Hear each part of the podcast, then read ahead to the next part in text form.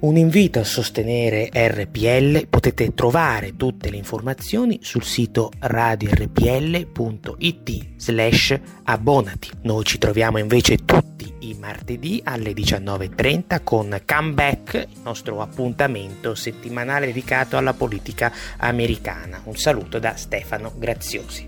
Fatti sentire per sostenere la tua radio e partecipare in prima persona ai tuoi programmi preferiti. Abbonati a RPL. È facile, economico e democratico. Vai sul sito radiorpl.it, clicca Sostienici e poi abbonati.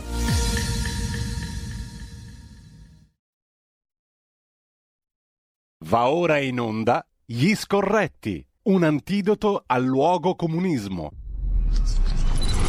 Prima di tutto però, 22 dicembre, oggi 1808, Vienna, abbiamo ascoltato prima, il concerto per pianoforte numero 4, terzo movimento, il rondò vivace di Ludwig van Beethoven, fu eseguito per la prima volta in quella data insieme alle sinfonie 5 e 6 e alla fantasia corale. Non si sono fatti mancare niente quel giorno lì a Vienna il 22 dicembre del 1808.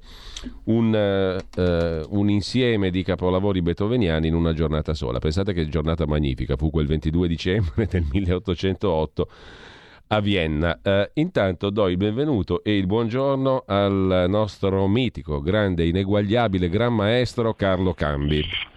Ma buongiorno cardinale, torniamo a concelebrare, ma che meraviglia! Torniamo a concelebrare in diretta, ma live. Il 22 dicembre 2021 che data Fausta. È una data... ascoltare il nostro concerto. È una data meravigliosa, quasi ai livelli di quelle beethoveniane. Comunque, Carlo, sono esatto. molto contento di ritornare in diretta con te. Abbiamo in questi giorni un sacco di notizie da commentare. Eh. C'è, c'è, anche un, una, una, traccia per la nostra conversazione di oggi che seguiremo sempre come al solito parzialmente. Divagheremo molto, ma cercheremo esatto. di essere di essere scorretti ed efficaci nello stesso tempo, come si cerca di essere sempre in questa rubrica, anche grazie al tuo straordinario contributo. E nel frattempo, siccome ci avviciniamo alla fine d'anno, ti chiedo subito se il 29 tu hai da fare, cioè tra sette giorni.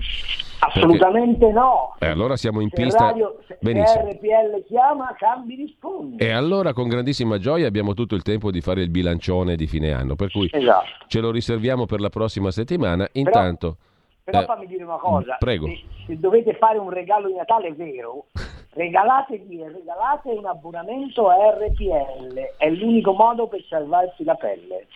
Condivido, stracondivido e ho fatto un appello analogo prima di, di sentire il tuo. Quindi, eh, no, è una bella cosa, è semplice veramente. Poi, come da nostro sì, slogan, veramente. è anche democratico, eh? è vero, è proprio molto, vero. Molto democratico. Allora, Carlo, tu oggi, l'abbiamo citato prima, fai un bell'articolo su Panorama a proposito della fideiussione Draghi. Mm? Eh, questo è il titolo del tuo pezzo su Panorama, insomma basta, basta, la parola, è un aggiornamento del confetto Falqui questa roba qua, no? Sì. più o meno. Basta sì. la parola, ma basta sta parola? Purtroppo no, e, la realtà che come dire, è, è, va sempre in direzione ostinata e contraria all'enfasi che i nostri eh, mandolinari di resine mettono nel commentare le cose ci incarica esattamente del contrario. Faccio notare che questo è il governo dei migliori che ha il record di ritardo nella presentazione della manovra di bilancio, tanto per dirne una, ma cioè, è, è, una, è un'inezia, però da lì si capisce quanto sia complicato gestire il paese con una maggioranza così variegata, ma soprattutto quando stai facendo promesse che sai di non poter mantenere.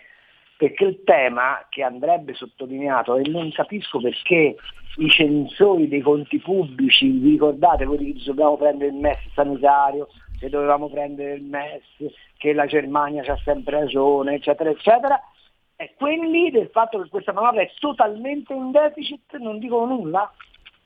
E che quel totalmente in deficit non ha un euro di investimenti, no, non ha un euro di investimenti questa manovra, non dicono nulla? Ecco, secondo me questo basta per dirci che veramente siamo al basta la parola, Draghi basta la parola. E devo dire che l'interpretazione che tutti hanno dato, che eh, Financial Times, che eh, Wall Street Journal, eh, dicono Draghi deve rimanere a Palazzo Chigi è un'interpretazione sbagliata. eh, non è che sanno, sono così raffinati nel sapere come stiamo messi noi con l'architettura istituzionale, loro hanno bisogno di avere Draghi che controlla il paese, poi da dove lo controlla non gliene frega assolutamente nulla. Tenete presente che un conto è che Schulz debba mm. presentarsi all'opinione pubblica tedesca a dire dobbiamo fare un patto con Draghi e l'Italia. Un conto è che debba dire dobbiamo fare un patto con l'Italia. Eh, sono due cose completamente diverse dal punto di vista della psicologia ecco, tra l'altro, europea. Nell'articolo su Panorama tu ricordi che il nuovo ministro delle finanze nel governo Scholz, giusto appunto, è il capo dei liberali Christian Lindner, il quale, esatto. il quale sull'Italia ha un giudizietto abbastanza preciso, o no? Assolutamente sì, ci voleva cacciare fuori dall'euro dicendo beh questi sono un pericolo, cacciateli fuori perché se stanno un po' fuori si sistemano le cosette loro a casa loro e poi dopo forse li facciamo rientrare eh, non fa un soldo di danno. Vi posso dire la verità che piuttosto che finire come la Grecia preferirei che ci buttassero fuori, ma insomma non è questo è un altro paio di maniche, ma probabilmente invece finiremo come la Grecia. Cioè, vedete, cioè, la, la, cosa meravigliosa è che in questo periodo stanno succedendo delle cose terribili di cui nessuno vuole parlare. Allora, le cose terribili sono le seguenti abbiamo il Jerome Powell che in America ha già detto basta con i sostegni all'economia, ragioniamo un po' di tasse. Poi abbiamo la Banca d'Inghilterra, che, eh, di, eh, la Bank of England, ma in realtà è Gran Bretagna, insomma, la, la Banca di Londra che ha già rialzato i tassi. Poi abbiamo BlackRock che a e croce detiene circa il 35% del PIL mondiale o lo controlla attraverso i suoi investimenti, che si sta muovendo solo ed esclusivamente sulle materie prime. Poi abbiamo la Cina che ha un problema enorme con il, tutto quello che è il real estate, cioè col, con le costruzioni, perché non è soltanto il grande a saltare per aria, ma è la, la bolla speculativa sull'edilizia cinese e lì parliamo di veramente una quantità di miliardi spaventosa, che ha questo problema e che tra l'altro sta tagliando i tassi per aumentare la, la liquidità interna, il che significa che la Cina fa una cosa meravigliosa, vendendo molto all'estero, fa crescere la sua inflazione interna per esportare inflazione. Poi abbiamo una serie di paesi, sto pensando alla Turchia, che stanno facendo in maniera secondo me eh, folle, suicida, però un dumping valutario e noi stiamo lì nel mezzo a raccontarci che l'inflazione non c'è, che i tassi non saliranno, che la BCE continuerà a comprare titoli pubblici e sulla scorta di questa scommessa stiamo impostando una politica economica che è tutta solo ed esclusivamente ad espansione di debito. Ora voi mi dovete dire se questa roba qua è sostenibile. Ecco, ma a fronte una, appunto... Eh, scusa, assunto, scusa, scusa, Carlo. Un assunto, che l'economia cresce del 6%.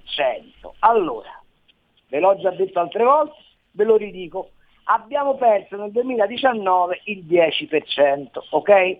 Se cresciamo del 6,2 quest'anno e del 4, come dico l'anno prossimo, ma già sul 4 dell'anno prossimo non sono sicurissimi, e applichiamo il deflattore, cioè applichiamo quello che l'inflazione si sta mangiando in termini reali, siamo a fine 2022 sotto il livello di PIL del 2019 in termini reali, ma con un debito che è aumentato di 350 miliardi, cioè in soldoni. Ci mancano circa 90 miliardi di ricchezza prodotta, ma nel compenso abbiamo 350 miliardi di debiti in più e voi mi volete dire che questa è una cura fatta da un signore che è capace di sistemare i conti pubblici italiani. Ma siccome si chiama Mario Draghi, c'è la fideiussione e allora io questa fideiussione me la terrei comunque stretta, ho finito.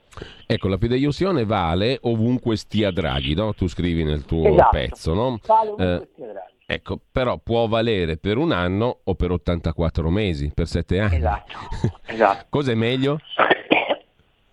secondo me è meglio per 84 mesi, l'ho già detto e, mm. e, e secondo me il centrodestra farebbe bene a farci un pensiero convincendo uh, Berlusconi che ovviamente quando eh, dovrà eh, ricevere gli ambasciatori non potrà eh, come dire, eh, eh, occuparsi della nipote di tutti.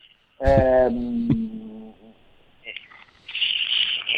quindi cominciando Berlusconi a, a, a, capire che un bel seggio di senatore a vita comunque gli restituisce la dignità, perché il centrodestra dovrebbe oggi sfondare il quadro politico come un ariete, pigliarsi, visto che non riusciranno a fare la, la legge elettorale in tempo, tutti i seggi uninominali, andare in Parlamento con una maggioranza che gli consente di cambiare la Costituzione senza passare dal referendum confermativo e fare una bella repubblica semipresidenziale.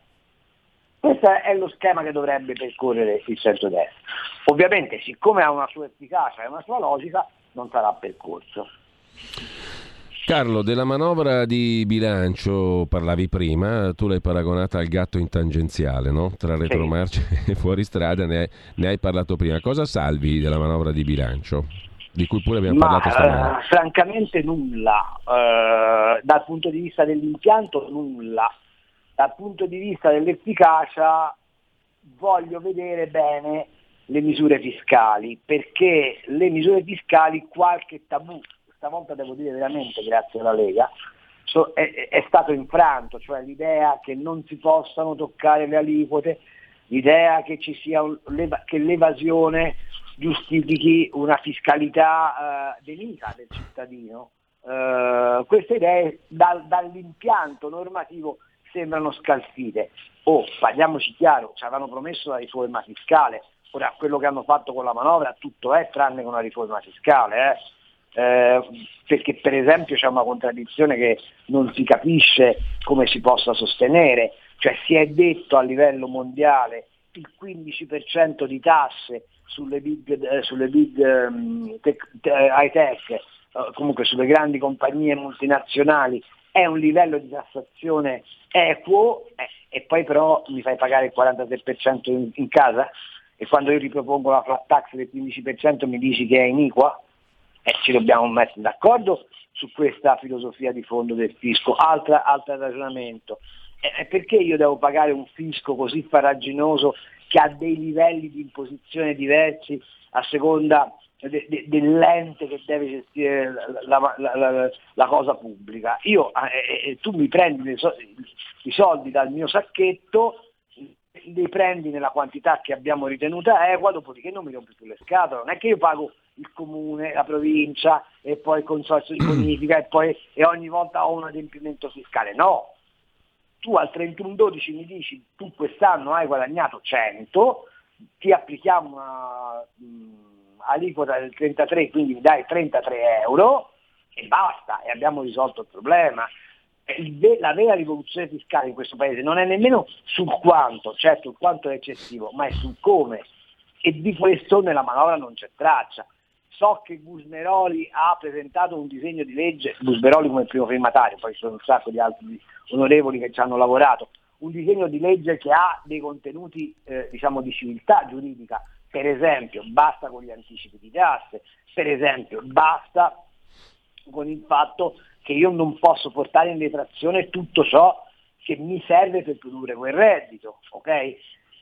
Ma eh, nella manovra tutto questo non c'è. L'altra cosa che salvo, e devo dare atto a Erika Stefani di esserci battuta come una leonessa, è che finalmente si pensa ai portatori di handicap e alle famiglie e al caregiver, cioè alla funzione che le famiglie hanno di cura di tutte le persone con disabilità, che possono essere gli anziani con l'Alzheimer piuttosto che purtroppo i bambini con delle disabilità vengono presi in considerazione come soggetti degni di particolare attenzione. Poi i soldi che ci mettono sopra sono due spiccioli, mm. però per esempio eh, eh, eh, già aver scritto che, queste, eh, che, questi cittadini italiani sono cittadini di serie A, eh, secondo me è un segno positivo. Ultima cosa che posso salvare da questa, di questa come posso dire, eh, manovra è il tentativo, ma è un tentativo proprio molto, molto embrionale, dire, embrionale mm. di, di immaginarsi una qualche capacità impositiva eh, chiamiamola di tipo federalista, ma insomma sì. eh, è, è, tutta una roba da, da ragionare. Invece cosa non salvo assolutamente e vi scaldate su una norma che vedrete è un boomerang, è il famoso super bonus. Allora, io non so perché nessuno l'abbia scritto, finisce che poi mi toccherà scriverla a me.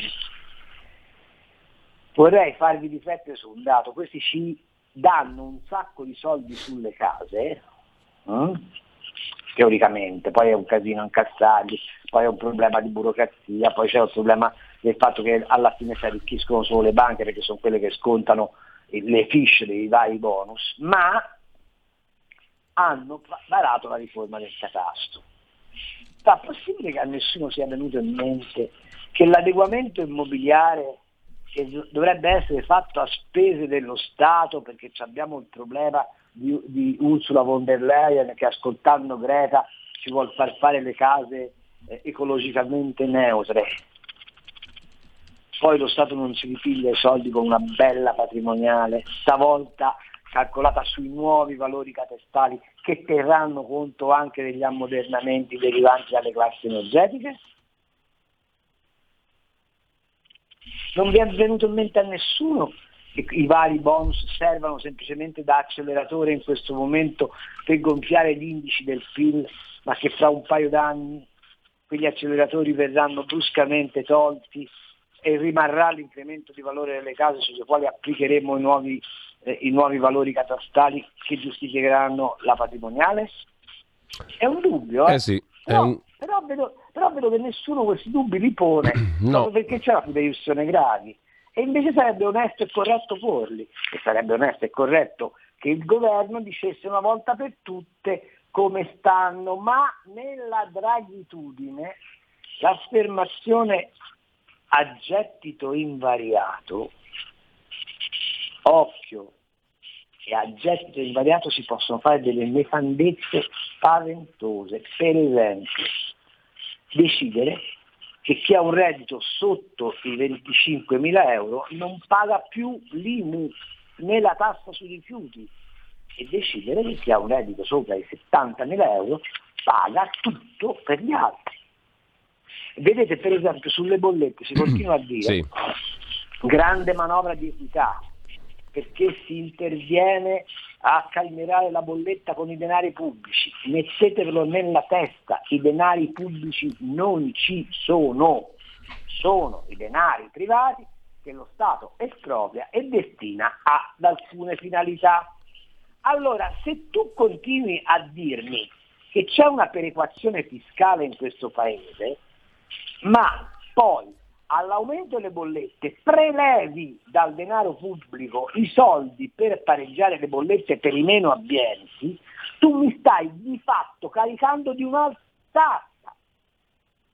Perché io che ho un livello di reddito superiore, diciamo così, a quello che mi, boni, che, che, che, che mi abbuona parte dell'incarico del, del prezzo, non solo mi pago la bolletta per intero, ma pago le tasse che servono a far pagare meno le bollette agli altri. E la domanda è, per quanto tempo possiamo andare avanti ad inseguire il rincaro delle fonti energetiche? Mm.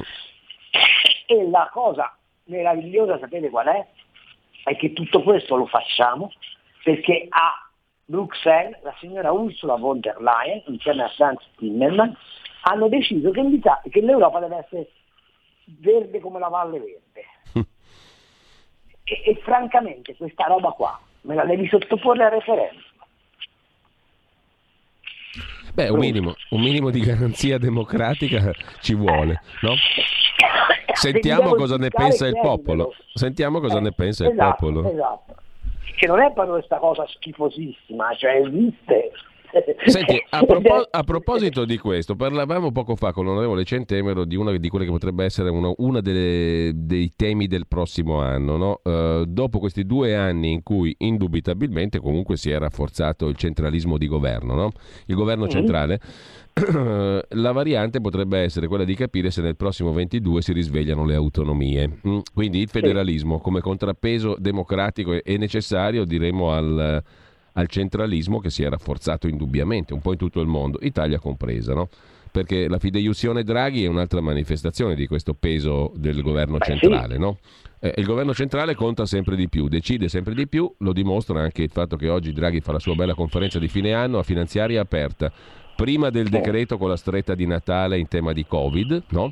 Eh, sì. E quindi diciamo, mm, come a dire, io parlo, decido, vi comunico e tutto il resto viene di conseguenza. La truppa viene dopo, l'intendenza seguirà, per dirla un po' alla De E la cosa che mi fa specie è che tutti dicono che il semipresidenzialismo sarebbe una sciagura democratica. Cazzo, stiamo vivendo in una sorta di democratura, però il semipresidenzialismo di fa schifo. Vabbè, ecco, allora, ti pare corretta questa possibilità di individuare nel federalismo un contrappeso reale, efficace a questo debordare del governo centrale? Primo. La seconda, no. cosa, la seconda cosa che ti chiedo ha a che fare appunto con questa stretta di Natale, cioè oggi Draghi parla, dirà quel che dirà, però domani il governo si riunisce e un altro decreto in tema di Covid e di pandemia con probabili restrizioni, le abbiamo già lette tutte stamattina in rassegna stampa. Tu come la vedi?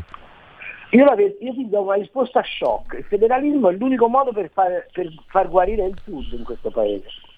Eh, meno male che c'è qualcuno che la pensa ancora così, dico io, da individuo, individualmente no, perché, preso. Perché se tu restituisci all'elettore, che so, della Campania, della Calabria, della Basilicata, la percezione di poter decidere allora, le ruberie che ci sono state nel mezzogiorno, quelle caste che è inutile che ci raccontiamo che le abbiamo sconfitte con l'antimafia, no, no, non è questo. Allora, il problema non è la, la mafia non è la causa, ma è l'effetto. E qui l'errore di prospettiva. Allora, se tu dai al cittadino la possibilità di controllare direttamente il governante, il quale gli impone delle tasse in rapporto a quello che fa, ma non è il re Borbone, borbonico che ti impone le tasse e tu devi pregare il capo, in questo caso sono tasse imposte da colui il quale è soggetto al giudizio democratico. Ecco, tu pensa se noi avessimo un bilancio dello Stato centrale ridotto all'osso, eh, con un'imposizione fiscale centrale del 20%, con delle addizionali regionali regolate fra il 5 e il 10%, quindi per arrivare a un'aliquota del 30%, che assegni in termini di federalismo fiscale a tutte le regioni alle quali dici tu non puoi spendere più di quello che incassi.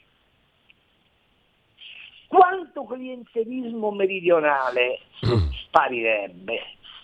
E quanta dignità democratica acquisirebbero i cittadini del meridione in rapporto al controllo della loro classe politica? Giustissimo, io condivido perfettamente il tuo punto di vista. Poi sentiamo Quindi anche le voci. Il ragionamento che dovrebbe fare ah. la Lega non è dire voglio il federalismo secessionista alla Bossi, sono tempi remotissimi ormai, ma dire voglio uno Stato moderno in cui il rapporto eletto-elettore sia il più diretto possibile attraverso il controllo delle risorse che vengono drenate dal privato e riversate a beneficio collettivo. Questo è il federalismo che la Lega dovrebbe perseguire. Cristallino, uh, intanto abbiamo la piccola pausa delle 10 Carlo, ci sentiamo tra poco, tocchiamo gli altri argomenti e sentiamo anche le voci di chi ci ascolta, se vogliono intervenire le ascoltatrici e gli ascoltatori al numero 02 66 20 35 29 via Whatsapp anche audio al 346 64 27 756. Da oggi la tua radio è ascoltabile anche con la televisione in digitale. Sul telecomando della televisione digitale o del tuo ricevitore digitale puoi scegliere se vedere la TV o ascoltare la radio. Risintonizza i canali radio e troverai anche RPL, canale 740. La tua radio. Porta con te ovunque RPL la tua radio. Scarica l'applicazione per smartphone o tablet dal tuo store o dal sito radiorpl.it. Cosa aspetti?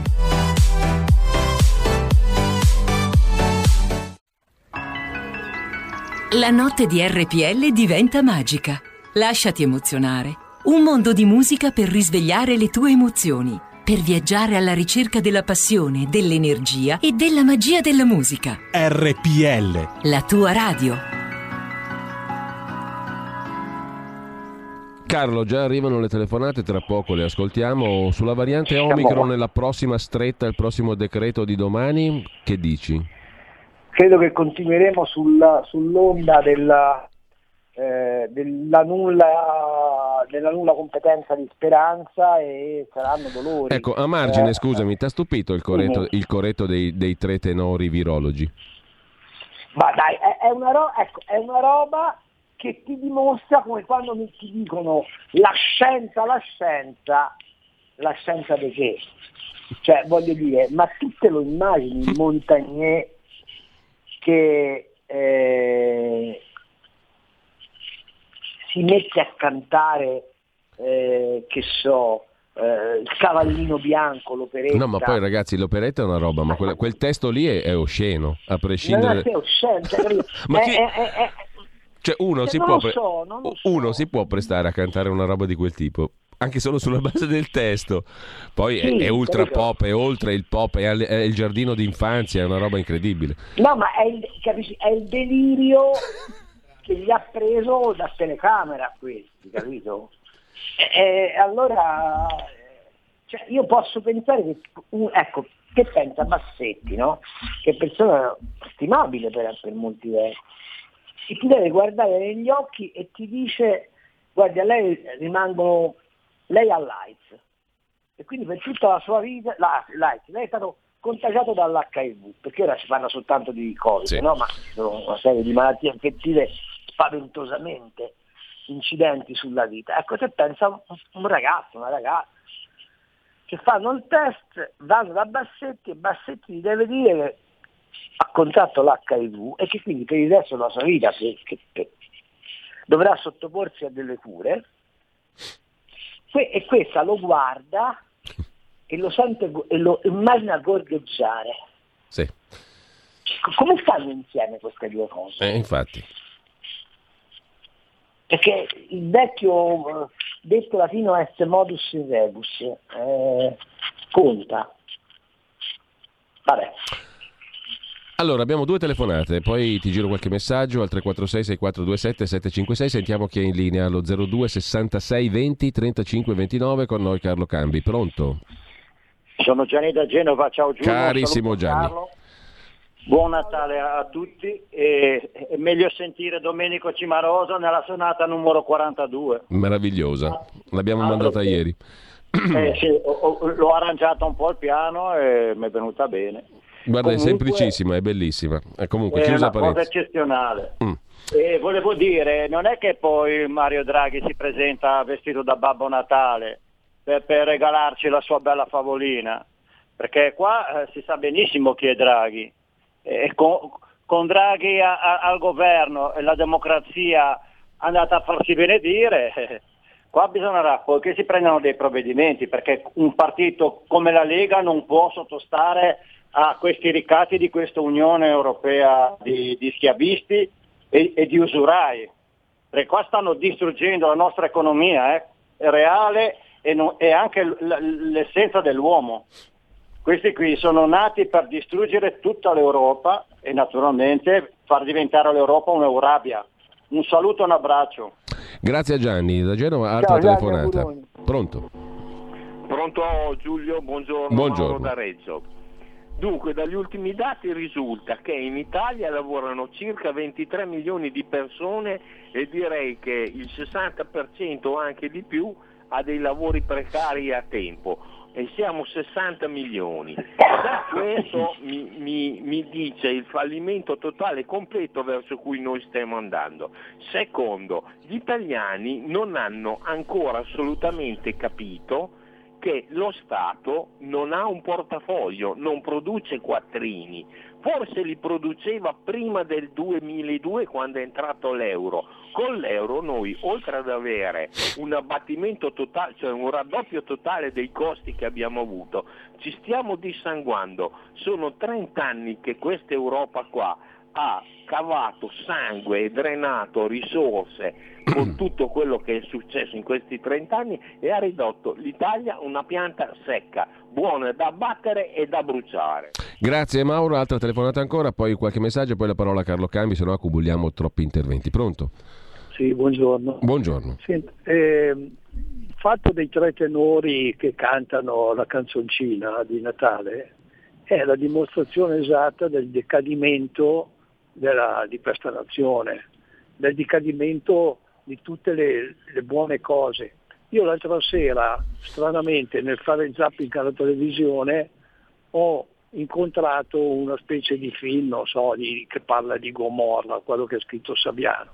Veramente, dopo dieci minuti, e non di più, mi sono veramente mera- cioè, vergognato di essere nato in questo paese, vergognato di essere nato in un paese dove si possano tra- trasmettere determinate schifezze che oltretutto rovinano anche la mentalità di qualche ragazzo che può essere soggiogato da questa cosa. Una, l'ultima cosa che voglio sì. dire, ma il fatto che adesso su tutti i giornaloni, su tutte le televisioni venga portato in alto Mattarella, Mattarella sembra un re sole, eccetera, ha fatto, ha fatto. Ma io non sono mica tanto convinto che ha fatto delle buone cose.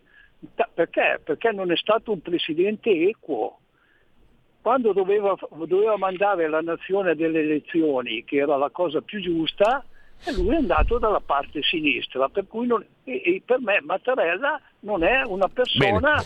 che va bene, ciao. Grazie mille, abbiamo capito, una, una variante del napolitano, insomma. Uh, intanto uh, un ascoltatore si scrive, vi mando come radio una donazione solo per il fatto che avete parlato di federalismo fiscale, unica cura per la nostra democrazia, quindi Bene, eh, sono contento. Eh, in Svizzera, scrive un altro ascoltatore, una tassa comunale, una cantonale, una federale, percentuali fissate o niente fa quello che deve. Con Draghi, dov'è o dove andrà, Quirinale o Palazzo Chigi, il Parlamento conta zero, figuriamoci il popolo, altro che autonomia. Poi c'è ancora Andrea da Torino che dice che la Costituzione va modificata perché non permette al popolino semi-analfabeta di intervenire via referendum sulle questioni di materia fiscale. Eh, e mi fermo qui. Carlo.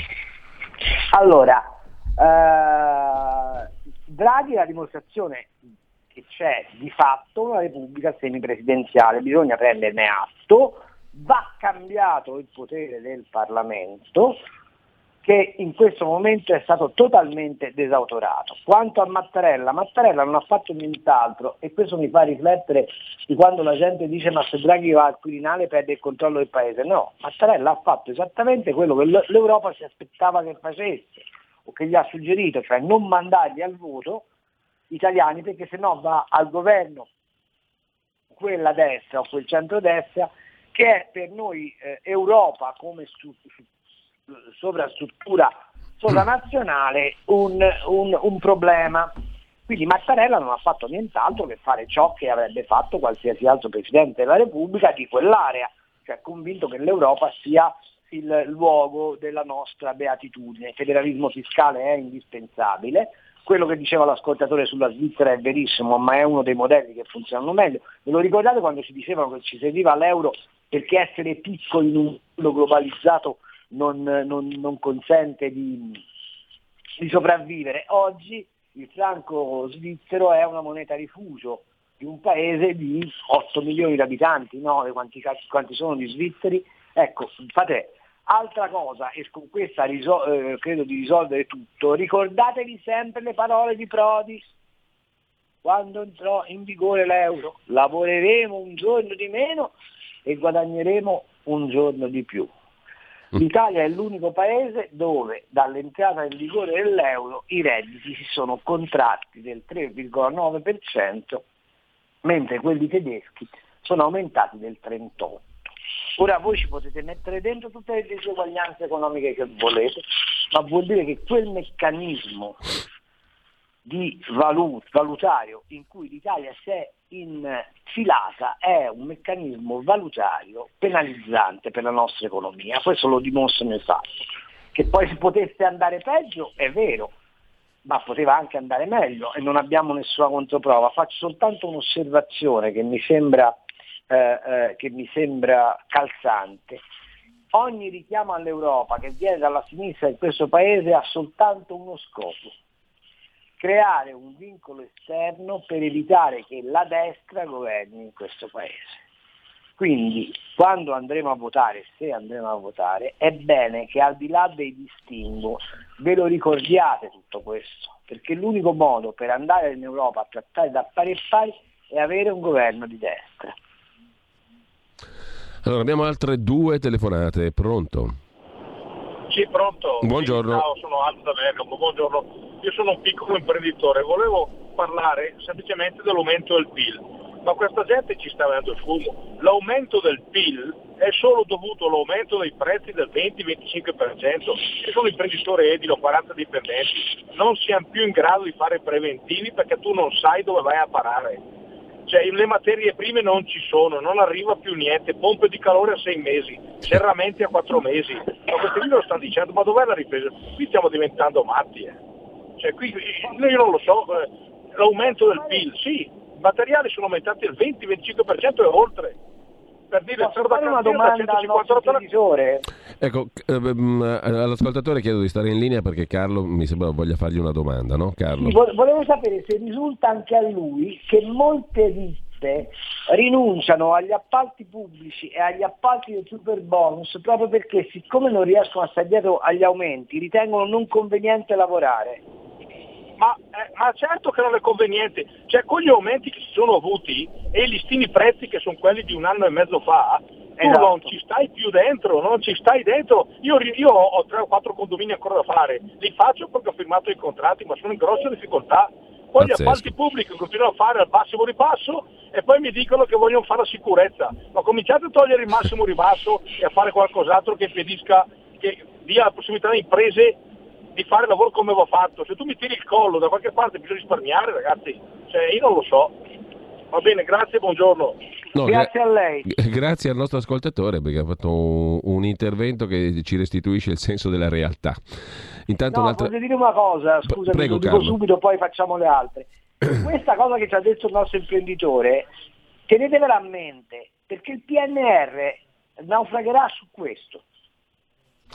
Allora, l'altra telefonata, pronto? 2 allo 02 66 20 35 29 pronto prego. Chi è in linea? sentiamo. Pronto? prego buongiorno. Ah sono io Giuseppe prego Giuseppe. No volevo dire a buongiorno a Cercambi eh, il capo dello Stato per me è, è il mio giudizio ha parlato quando doveva essere e è stato zitto quando doveva parlare primo.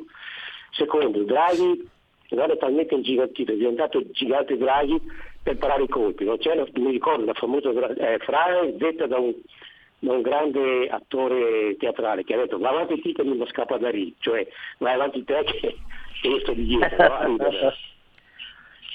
ecco, è già abbastanza questo, grazie. Bene, grazie a lei. L'altra chiamata, pronto? Eh, buongiorno, no, no, ma eh, io mm, grazie per la trasmissione, ma volevo dire, non permettetevi di, di, di, di, dire qualcosa di negativo su questo grandissimo e Sua Eccellenza il Presidente della Repubblica, che Dio ce lo conservi, anzi preghiamo tutti che rimanga ancora proprio con delle, delle processioni altri sette anni, idem il, il suo scagnozzo, il signor Mario Draghi, eh, assolutamente santo subito che anche l'economist della famiglia Elkan, eh, quella che fa le mascherine, ha detto che eh, potevamo avere una cosa, cioè un marziano praticamente. Questo Presidente della Repubblica che sta garantendo e sta portando avanti i valori della Costituzione. Questo Presidente della Repubblica che, discri- che è il Presidente di tutti, non solo dei beati o di quelli meno beati. Lui è il presidente di tutti, quindi ha detto che eh, ai Novax viene dato troppo spazio in televisione e infatti tutte le trasmissioni parlano contro i vaccini. Quindi diamogli ragione, perché questo è un presidente è il non plus ultra, insomma, soprattutto Bene. il garante della Costituzione. Benissimo, abbiamo capito che le sta simpatico Mattarella. allora, Carlo, eh, eh, altro capitolo, perché un ascoltatore, anzi due ascoltatori, Giro di Ostia e Maria, eh, ci scrivono. Lasciateli cantare i virologi. Eh, altro tema, leggo sulla verità a Capaldo su Emanuela Orlandi e mi chiedo, l'inchiesta doveva essere fatta sul trascorso giovanile, giochi e conoscenze in Vaticano. Mm, mm, questo, questo spunto che ci danno gli ascoltatori mi permette di introdurre un altro argomento su una verità giudiziaria che sembra inafferrabile. E forse in quest'anno magari verrà afferrata, non lo so, perché abbiamo trasmesso anche qui molti estratti dalla commissione di inchiesta, qui su RPL, la commissione di inchiesta sulla morte di Davide Rossi, il capo della comunicazione del Monte Paschi nel 2013. Il caso Davide Rossi, eh, secondo te Carlo, è un caso che avrà riflessi sulla politica e la magistratura o, o no? E perché? C'è una bellissima poesia di Mario Luzzi che comincia così, mi parla Siena. Allora io te la, te la, te la parafraso, parlasse Siena ne sapremmo delle belle. Allora, Davide Rossi non può esserci suicidato. Non, non può, io lo conoscevo benissimo, meglio di quello che conosco te, Cardinale Caetano Davide era un mastino, era un, un, un, uomo di freddo, è un animale a sangue freddo Davide. Eh, è uno che mh, si era reso conto che il suo mondo si era sfarinato e siccome si rendeva conto che questa sfarinatura non, eh, eh non aveva consentito a, a, a, al, al, resto del, del de, del mondo, di, di, di, capire che cosa significava Mon, Montepaschi a Siena, aveva deciso di andare dai magistrati a raccontare la verità del Monte dei Paschi.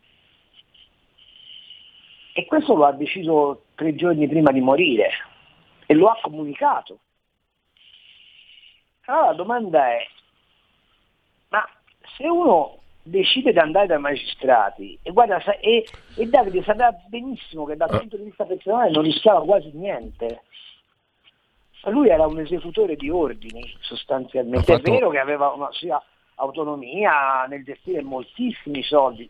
Non vi dimenticate che Siena negli anni d'oro di Mussari è stata la squadra di Serie A di calcio più importante, che la Menzana Siena di pallacanestro, di cui peraltro Davide era tifosissimo, è stata campione del mondo. Non vi dimenticate che Siena in quel momento aveva probabilmente il PIL più, cap- capite più alto del mondo riferito alla, alla, alla, alla sola città. Eh, quindi Davide sì aveva una massa di quattrini importante da distribuire, ma in realtà rispondeva a degli ordini, lui aveva un consiglio di amministrazione che gli diceva dove mm. mettere i soldi della, della pubblicità, della promozione, delle, delle, pubbliche relazioni del Monte. Quindi dal punto di vista personale non, non rischiava nulla per nelle inchieste. E, e, questa è una cosa che nessuno ha, ha, ha tenuto in conto. Ma perché uno si dovrebbe uccidere se dalle inchieste può uscire pulita. Ma allora tutti i consiglieri di amministrazione di, di, di Anton Veneta dovevano ammazzarsi perché eh, era stata comprata dal, dal, dal Monte dei Paschi di Siena e quindi rischiavano eh, potenzialmente un'inchiesta, ma tutto il Consiglio di amministrazione del Monte dei Paschi, ma quanti si dovrebbero essere iscritti nel Monte dei Paschi di Siena per quello che è successo? Vi risulta che ce ne sia uno su uno che è morto? La verità vera è che Davide Rossi custodiva, questo sì, dei segreti o delle, delle abitudini, delle consuetudini, degli incontri e, e a questo serve un manager delle pubbliche relazioni, è sostanzialmente il raccoglitore di informazioni e il detentore di informazioni, che erano terribilmente scomodi. Quindi parlasse Siena, la morte di David Rossi troverebbe immediatamente spiegazione. Ciò detto, siccome quelle cose sono scolpite nei, nei muri di Siena, ma sono scolpiti anche nei muri di Castiglione della Pescaia, ma sono scolpiti anche nei muri di Monteriggioni, ma sono scolpiti anche nei, nei, nei muri di, del Divo d'Orcia. E siccome quelle cose le sanno in tanti o le annusano in tanti, prima o poi quelle cose verranno alla luce del giorno. E allora per molti sarà forse il suicidio la strada. Ecco, io prevedo che a seguito dell'inchiesta, dell'inchiesta bis sulla morte di Davide Rossi ci sarà una scia di suicidi, alcuni veri, alcuni reali, alcuni politici ed economici. Allora, sei stato chiarissimo Carlo, io intanto do spazio ancora a qualche telefonata, sono le 10.20, abbiamo ancora qualche minuto, 02 66 20 35 29, una telefonata, pronto? Pronto, buongiorno. Buongiorno. sono Ciao ma io sono d'accordo con quello che diceva questa signora qui, della scia dei suicidi futuri. Allora, io sono tecnico di macchine utensili, credo molto nel valore del lavoro, perché mi rifaccio i valori americani di William Seller, di Henry Ford. Credo che la disgrazia di questo continente sia l'invenzione di questa moneta doppione che è l'euro, che bastava il dollaro, insomma, una vera disgrazia. Ecco detto bene. Allora, c'è un altro messaggio via WhatsApp, Paolo da Marsala, uh, con questa storia del Covid, arma di distrazione di massa, stiamo perdendo di vista il fatto che stanno uccidendo il nostro paese in maniera talmente profonda che non riusciremo più a fare niente. Poi Laura da Bologna, le elite di cui fa parte Draghi potrebbero aver parte nelle linee guida dell'Unione Europea? Questa è una domanda che ha già una risposta chiara. Eh, eh, Battista da Genova, ogni volta che sento criticare Salvini perché non fa abbastanza vorrei ricordare che le cose cambierebbero se il 60% votasse Lega. Allora questo pone il problema della reale alterità della Lega rispetto al quadro politico generale. Secondo te la Lega è altro rispetto alla mucchiata di governo? Sì, sì, secondo me sì, perché lo è altro nella sua base elettorale ed è altra nella sua articolazione territoriale. Il problema qual è? È che vivendo oggi un momento in cui il Parlamento è compresso, in cui il dibattito all'interno dei partiti è compresso, perché c'è questa emergenza più o meno reale che sia, eh, questa alterità non risalta, ma io credo che come ci sarà occasione di tornare ad un dibattito di confronto, non dentro il perimetro ingabbiato dell'emergenza, questa alterità risalterà.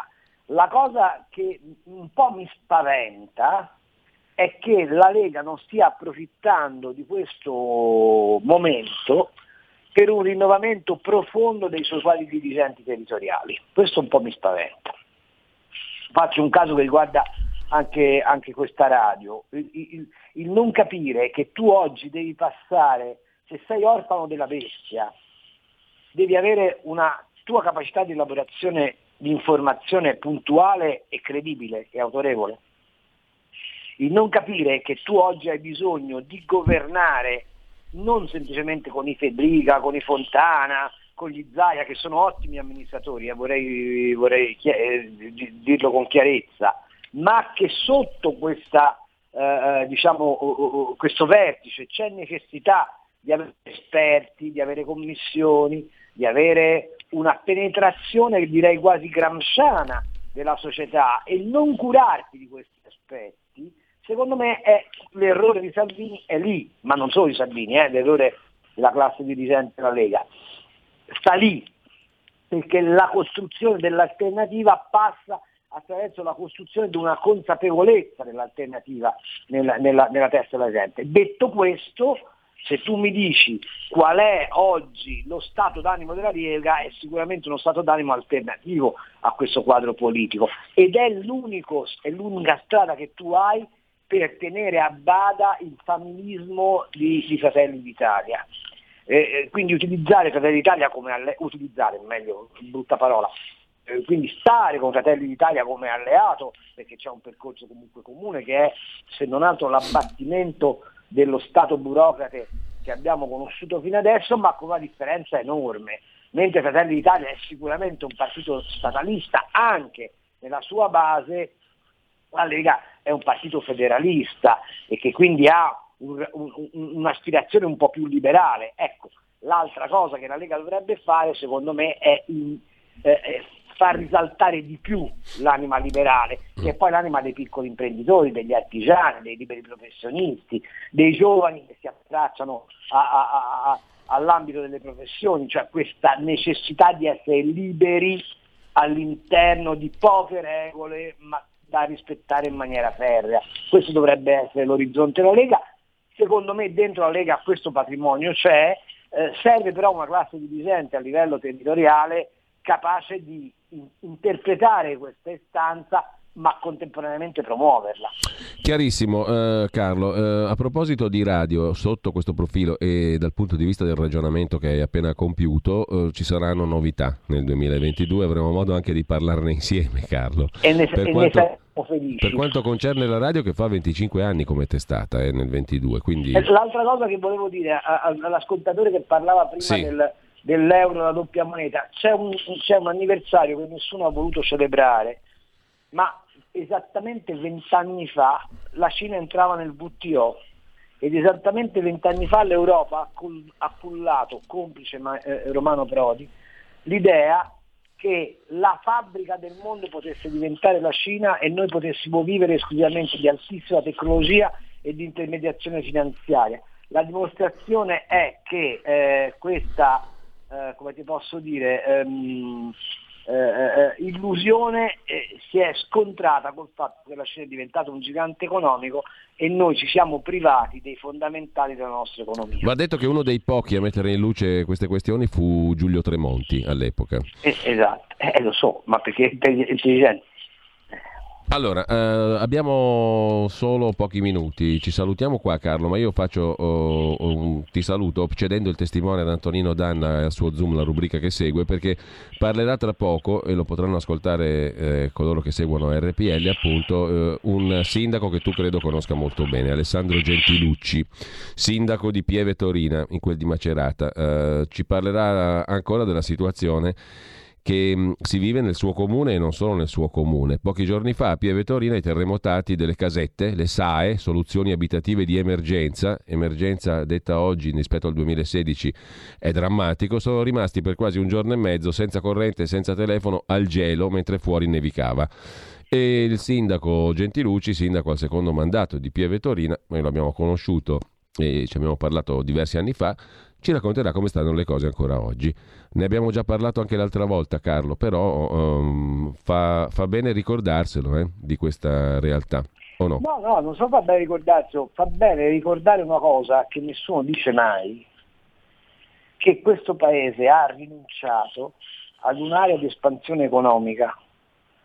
Eh, l'emergenza è doppia lì, non solo perché questa gente, i, i, quelli che sono rimasti nelle SAE, non hanno la luce, non hanno il gas, sono finiti i soldi per la manutenzione delle SAE e nessuno li ha rifinanziati, vorrei che fosse chiaro.